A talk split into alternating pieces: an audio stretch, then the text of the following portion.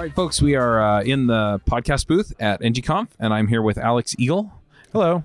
Now, Alex, you work for Google, Yeah. and uh, are you officially part of the Angular team? Or Yeah, I've been on the Angular team for a little over four years.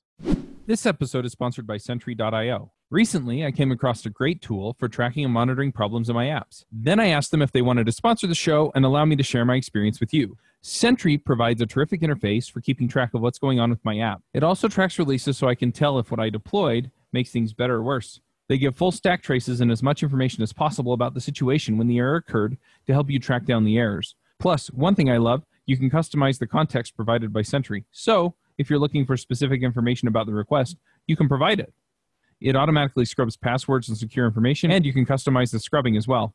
Finally, it has a user feedback system built in that you can use to get information from your users. Oh, and I also love that they support open source to the point where they actually open sourced Sentry if you want to self host it. Use the code DevChat at Sentry.io to get two months free on Sentry's small plan. That's code DevChat at Sentry.io. yeah, I know we've had you on the show. I I just know that Bazel's kind of been a, a thing at Google for a long time, and I didn't know if you worked with them or if you worked with the Angular team. So Actually, I did for a long time work on um, some Google internal tools that show build results, and I was also the tech lead for our continuous integration system. So I worked a lot adjacent to the Bazel team, and so I've been um, working with them in several capacities. In one, in one case, we actually added um, the build event protocol so that Bazel gives you um, a real-time stream of events of how the build is Right, okay. progressing, and we use that for for various things uh, in our in our continuous build system and in the results UI. Cool. Well, um, I actually want to talk to you about the conference here for a minute, and then we'll go back to Bazel and we'll talk a little bit more about that. Um, but yeah, y- how many years have you been to NGConf? I guess this is my fourth. Fourth. I've lost count. And it- have you spoken at all of them, or So I had a workshop last year. I had a segment of the keynote, I think, the year before. This is actually the first full track talk I've had. So nice? yeah, I was staying up, imagining so many faces pointed at me, but now it's over. Yeah. Just finished my talk. Yeah. Take a deep breath. So relaxed right now. Yeah. Ah, let's There- have a drink. Yep. Absolutely. Can you add a sound effect of a whiskey glass right here with some ice cubes in it? Yeah, maybe. Okay. I don't want to put you in too much work in post. Yeah, absolutely. So, um, so so yeah. So, what's your favorite part of NGConf? Um, my favorite part is what it seems like it looks like for attendees, which is Uh-huh. always different from my experience because we're usually in some shipping some software and putting Right. together talks, and just it's it's always a scramble for us. But I love I love seeing the whole community come together. I love the family Yep. reunion feeling of it. I love Yep. you know I get on the plane to, to SLC and I'm just already in the conference because there's somebody on my flight who's coming. Yeah. Um, so yeah, it's it's just it's just awesome. Cool. And are you based out of the Bay Area? Yeah. Okay. Uh, yeah, our team is in Sunnyvale. Okay. Cool. And uh, you've been over here talking to people over at the Bazel booth, which is right next to the podcast booth. Yes, we've we've uh, we've been answering a lot of people's questions. Most of the questions are, "What is bazel?" Um, unfortunately, my talk being at the end of the third day, I had to answer that question a lot of times. Yeah. Well, now people can go watch the talk because it'll be up on the internet. Yeah, very soon. So, what is Bazel? Okay, well, let me see if I've answered this enough times. So, um, one way to think about it is that we used to use something like Gulp, which was Mhm. a build tool that didn't do anything all by itself. It was just there to orchestrate calling out to other right. tools. Yep. Um, Gulp was great for that model, but Mm-hmm. it had a lot of other problems. Didn't really handle error cases very well. Um, the configuration was clunky. So you can think of Bazel as being uh, an improvement on Gulp. Okay. In that it just calls out to your existing tools. We write Uh-huh. a plugin for each of the tools so that it, uh, Bazel knows how to call it. Um, but Bazel does a much better job of giving you the right affordances to configure it just by describing your inputs and not saying what to do. Um, and it gives us a lot of ability inside of the plugins to do really smart things. So one of the things I showed in my talk is we use the TypeScript type definitions as the means of one library depending on another, Right. so that if you don't change the DTS output of a library, we don't need to retype check anything above it. Right. So we can do a lot of clever things using Bazel plugins to optimize um, things like incrementality in the build. That makes sense. It seems like a lot of people have been using Webpack. The Angular CLI uses Webpack. So, are you just doing these kinds of things better than Webpack, or are you doing it differently than Webpack? So obviously, Webpack's a great tool, Right. And um, I think a lot of people are going to continue to use it regardless of what we do. So Yep. um, one part of the answer is Bazel just call can just call Webpack. We already have a Uh-huh. Webpack bundle plugin. Okay. Um, it's pretty basic right now, but I think we will expand that to help uh, some onboarding cases where you need to keep your Webpack config because you have a lot of load-bearing stuff in there. right. Um, we're still evaluating. So right now, when you opt into Bazel, we use Rollup. Uh huh. Um, but we could we could have used Webpack. Right. Uh, we're still evaluating which one is the better default going forward. Um, and since the Angular CLI currently doesn't, uh, it hides Webpack from you, we still Right. have the ability to change that. Yeah. So we're figuring that out.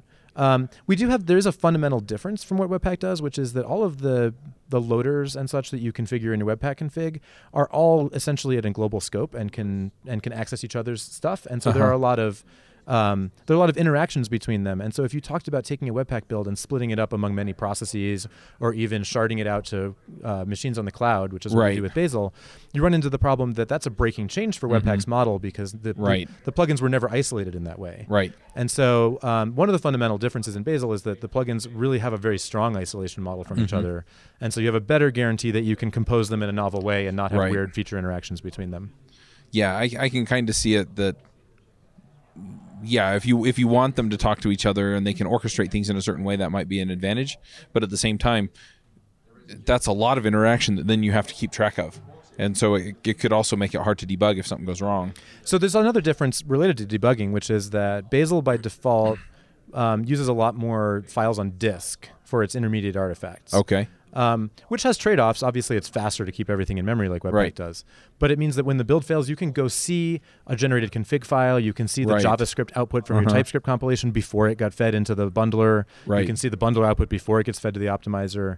Um, so a lot of the time when someone has issues with the Bazel build, we say, well, just look in the output folder and find some of these generated intermediate artifacts, and then you can at least bisect where the problem was. Right. That makes sense. Yeah, because if it's all in memory, then the OS will clean it up, and Right, there's yeah. really not a good way to inspect it. Yeah, I think you just end up doing print line debugging inside of Yeah. the tool, like at the spot where the, the data structure is going through memory. Dump me the file so I can tell Yeah. what's happening. Yeah, it makes sense.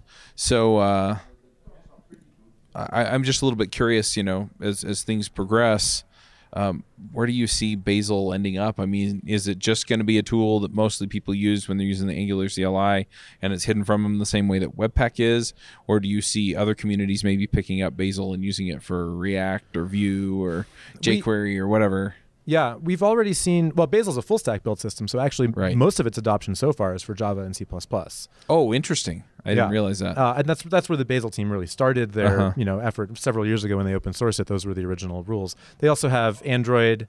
Um, is one of the other um, top supported Mhm. in, uh, ecosystems. There are also rules for every other language under the sun and every runtime. Right. I mean, like, there's there's .NET rules to do C sharp and there's Scala and Rust and, and Right. um, so I th- my, my take of where Bazel is headed is uh, it's hard for me to say because I've been working in it for so long. I lose some Uh-huh. perspective, but I think either we'll be successful enough at getting some adoption of it that it starts to take hold as the next version of Gulp, essentially. So like every few years, there's a new build system in JavaScript land. We could Yep. just be the next one, and I think. If we manage to make it successful enough that Angular developers can rely on it, then other ecosystems will, will want to take a look. And I've been helping out. Um, I met somebody who works on Preact, Mhm. um, who was who was thinking about how to um, hook up some Bazel into their build. So yeah, it, it should become. I think either it will become part of the ecosystem, or you know, it will, will it won't have succeeded because right. Um, it's it's there's still a lot for us to do to make it um, a drop-in replacement for the the tooling today in the CLI. But that's what Right. we're going to work on for the next six months or so. Um, and the place we want to get to is to have one tool chain Mhm. across both Google internal and Angular CLI, and the cases where you need to you know customize your build. Uh, Where today you, we have quite a number of tool chains across those use cases. Yeah, that makes sense. So I guess the other question I have then is do you expect that people using the Angular CLI are actually going to notice a difference when it switches over or for the most part is it just going to be a build Our ideal is that if you have a small app where um, the build is already working fine for you, that you wouldn't notice it at all. Mhm. We're not quite there yet. We need to do things like taking Bazel standard out and hiding that, and just reporting Right. the the lines that you're that the CLI currently reports. Um, obviously, the, the most of the benefits for pitching in, in in adding Bazel to our toolchain is both is the ability to do full stack. So if you're doing Angular Right. Universal, you have a Mhm. pretty bad story today for development mode. We want to do a lot more things that, that have a server side footprint. Right. Um, and then obviously also really large scale apps. So if your app, if your if your compilation is slow, um, we want to do a little bit more, I think, to help diagnose what the slow step in the build is, Mhm. um, and confirm that Bazel um, solves that specific problem. Because like you know, if your if your build is is has a, it depends on what shape your build is, how incremental it is, and Right. and um, which tools are slow, and whether we're still running those same tools under Bazel. Bazel doesn't just magically make a tool run faster. That's true. It needs to be able to shard it into many processes, or Mhm. avoid running it when something doesn't, when one of the inputs hasn't changed. right. This episode is brought to you by TripleByte. Applying to programming jobs sucks. You have to put the right keywords in your resume, you spend hours and hours on the phone screens and take home projects, and that's assuming the company even responds to your application. Well, if you're a software engineer, TripleByte can help. They work with over 400 top tech companies, from big names like Dropbox and Adobe to exciting startups. You do one brief online interview with them, and if you do well, you go straight to final interviews with the company on their platform. It's like the Common App for software developers. TripleByte does not look at your resume or where you went to school. All they care about is if you can code. I've helped dozens of software developers with various credentials get jobs, and this looks like a terrific way for you to get in and get interviewed and get a job without a lot of the hassle and overhead. You can go check them out at triplebyte.com slash a story. That's triplebyte.com, byte as in eight bits. As a special offer for listeners of this show, if you take a job through TripleByte, they'll offer you a $1,000 signing bonus. Yeah, I think that's another thing that gets me excited it, to some degree about it is just that um, currently when I run a build, it seems like it pulls everything in and then puts everything back out, right? And it seems like Bazel set up so that to some degree at least, if something hasn't changed, it won't build that. It'll just build everything else that depends on the things that I did change. Right. One way I explain this for Angular developers um, is that sort of similar to change detection. We need to walk the which change Uh-huh. detection walks the component graph and figures out what needs to be re-rendered. Right. Bazel walks the graph of the whole build um, dependencies and figures out which nodes are dirty, and then only re-executes, re-evaluates those. Right. So it may repackage my JavaScript if that's where the changes are. Yeah, and you But- typically will have some some step at the root of the app, which Mhm. is like. Um, yeah, the, the the final published package, and basically any Right. change you make will cause that to need to be rebuilt. Right. But only if your test depends on the published package. And so in a lot Right. of cases, we write tests that only depend on a subset of the code. Right. Then you don't have to build everything when you run that test. Oh, that makes sense. so it is it is- Mhm. getting the performance out of it is somewhat a task of thinking about how to lay out your code such that the dependency graph um, doesn't have a lot of failure modes. Like the worst Right. case would be a funnel where you have a bunch of libraries, they all go through one optimizer, and then all of your tests depend on the output of the optimizer. It means that any ta- any change in any library Mhm. will make all of the tests dirty and need to be rerun. Right. So then you don't get the benefit if your build shape looks like that. That makes sense. Um, so uh, let, let's let's talk about you for a minute. So uh, when you're not baseling or googling or you know JavaScripting, what do you spend your time doing? Uh, I have a couple of kids, Mm-hmm. four and eight. Um, they want as much attention as they can possibly extract out of me. So they're actually here at the conference. They've been doing the NG Kids, which is amazing. Oh, cool. They, they really love it. So for Probably anybody, playing with my kids. oh, uh, yeah, maybe maybe we can compare notes later. Hopefully Yeah. they've been getting along. Hope so. Um, so uh, Breath, Zelda Breath of the Wild has made an unfortunate entrance into my life. I knew that I should never get a Nintendo Switch and I should never get the game, but I have mine right here, actually. Oh, well, maybe we should uh, entertain everyone while they listen to us play. um, also, currently an avid Sharks fan. Uh, so I included a Sharks reference in my talk. mm-hmm. Um, in my rehearsals, I said go Sharks, but then on stage, I chickened out. So sharks i- are San Jose hockey team. hockey. I was Yeah. gonna say. Um, yeah, I'm more of a soccer fan myself. Mm-hmm. Yeah. They're basically the same, except you have much duller skates and uh, you don't get a stick. Mm-hmm. Yeah. Yep. Yep. And when when you run somebody into the boards, in soccer, that's bad. Oh, I see. No, yeah, that, that's perfectly legal in hockey. Yeah. Very cool. Um, so how long have you been at Google? 10 years. Ten years. Yeah. That's like 10 forever. and a half almost. Yeah, it, it does. Uh, when I got to 10, I was sort of surprised that I'm still there. And uh, you've been working on this kind of thing. Yeah, somehow I've always found myself interested in sort of the periphery of compilers. Mm-hmm. So, um, you know, I, I've worked a little bit in the Angular compiler. I also had a, a cool project to extend the errors that you get out of the Java compiler, which I've done again for TypeScript, which is called Error Prone. Um, and the one for TypeScript is called Tsetse, like the Tsetse Mhm. fly. Mm-hmm. Starts with TS, so it's TypeScript branded. Right. So I'm really interested in things like static analysis, basically things about um, how can we write software to make it easier for you to shake all the bugs out of your software. Right. So that goes all the way through CI, um, and and you know the whole tool chain is kind of related there. Right.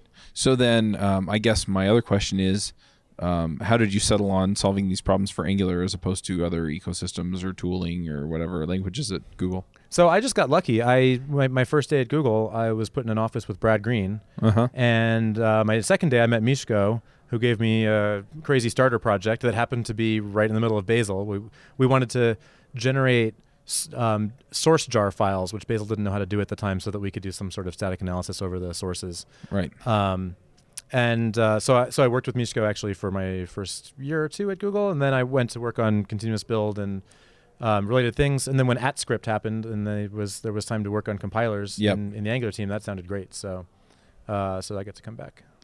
Nice. And so I guess the other question I have is is that um, it seems like um, you know you mentioned Bazel was built for C what C sharp or C plus plus and Java. C++ and Java are uh, maybe were maybe the first languages that it targeted Right. in the like in rolling out to the external ecosystem. Internally, Google we use it to build almost everything. Right. But uh, I guess my question is is I've talked to people who work on uh, sort of ecosystem level tools and things like that, and you know it. We're talking JavaScript, but they're actually working in C or C or whatever. So, you know, what is Bazel written in? Is it written in one of these languages? And is that where you spend most of your time? Or are you usually doing JavaScript or I, some combo I, of the I two? write so Bazel has an extension language, which is basically a flavor of Python, although Uh-huh. it doesn't use a Python interpreter because you don't really want to have random metaprogramming happening in your build Right. configurations. We really want it to be much more static, statically expressed um, and declarative. Uh, so I, I write mostly TypeScript and Starlark code, which is the name Mhm. of this Python variant. Um, f- from my perspective, I, I file bugs in the Bazel team, and they're very responsive. Uh, Right. Supporting the Angular ecosystem is a really big priority for them. Um, to answer your question, it so happens Bazel is written in a language that requires a VM, Mm-hmm. which is Java. But as soon as I say that, it sounds like you're going to have to install Java on your machine, which is not true. Bazel team did a really smart thing, which is they statically link a minified version of the Java runtime that they actually depend on, and a lot of the Uh-huh. size, save, size savings they've had lately is by stripping out parts of that JRE. So you just you just download a binary. It doesn't Right. matter that it, whether it has an embedded VM or not. Interesting. Okay. So it sounds like it's primarily written in Java with some of this other stuff sprinkled in. Yeah, the extension language that goes on top. Good deal. So yeah, so if if I decide that I want to write an extension for Bazel, can I? And do I have to use Starlark? Yes and yes. Um, I would like to find some time soon to do something like a Twitch stream and actually just live code Mhm. um, a Bazel extension um, in the in the in the sort of on the small end of the spectrum. It's really only a few lines of code. You just tell Bazel if you if somebody describes that their inputs is a foo, Mhm. then run this tool with these inputs to produce these outputs, and that's enough to have Right. Bazel stitch it into the you know the the the, the full um, dependency graph. Uh, and in some other cases, you there are some things where uh, you requires rehosting some stuff like Mhm. just locating where your inputs are can depend on where Bazel places them. So um, there's a, there's there's a there's a little bit of interesting stuff there. But at this point, we've written a number of of, uh, of these plugins, and I think we're getting pretty good at explaining it. And um, so I think we we we should just uh, have a boot camp or something. Teach people how to do it. Certainly, if, if if Bazel becomes successful in the Angular ecosystem, there will be a lot of extension authors out there. Yep, makes sense. So where do you hope things end up? It sounds like you're hoping that it gets at least traction in the Angular community, but are you hoping that it, it expands to other communities and other ecosystems? Yeah, I think um, I think it's it's almost a pity if you're in a large organization to adopt Bazel and then only use it for your front end because the full stack story is really a big part of the value proposition. So I do hope that it, it becomes um, successful at least within a bunch of large enterprises. Um, and I guess my other hope is just that we get to a point where it's self-sustaining, and if I go take a break for a while, Bazel will carry on, Right. so uh, yeah, I think we're getting close to that inflection point. Hopefully, we've got um, some adoption coming out of NGConf this year, uh, and we're going to follow up with all of those enterprises to help make sure they they are successful. Right. What what was it that prompted Google to make it open source? That's interesting. There was a there was a guy who tried to open source it quite a while ago, and there wasn't very much enthusiasm for doing it because, of course, open sourcing it introduces a very big tax on the team to support both ecosystems. Right. Um, I think the story is something like um, Googlers who left and went to Facebook and Twitter started clones of Bazel because Uh huh. they understood that the model is the right model, and Right. they even reused exactly the same configuration language. Um, and so I think it was mostly us trying to catch up with the the ecosystem and I gotcha. um, and not end up with uh, with a lot of fragmentation. You know, and Google has had plenty of examples of that happening, like MapReduce turned Mhm. into Hadoop and Bigtable turned into Right. Uh, uh, you can edit this part out because my brain is tired from talking to people all day and doing my talk. Right. Very nice. Um, You don't have to edit that part out. I'm I'm happy to take ownership of my misspeaking, my No, flaws. I want. I want to normalize this for everybody. I don't want listeners to think that they're supposed to sound smart all the time because I don't. it was funny. I was talking to the guys from StackBlitz, and like five minutes before the talk, things weren't working. And so, yeah, we we had a little bit of a conversation about, yeah. So we get up on stage and everything looks like it it runs smoothly and is all polished, and I'm like, you know, the reality is is sometimes stuff's broken right before, and yeah, you know, Yeah, it's a little bit stressful. Yep. Cool. So, uh, what what's coming up for you after the conference?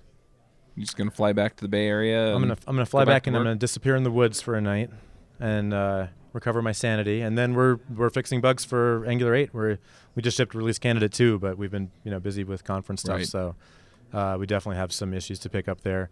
Differential loading is our most exciting feature. Yep. Um, but since we enable ES 2015 in your compilations, that has some knock-on effects that we need to go deal with. We want to make sure that that feature sticks and we can keep it on by default for everybody.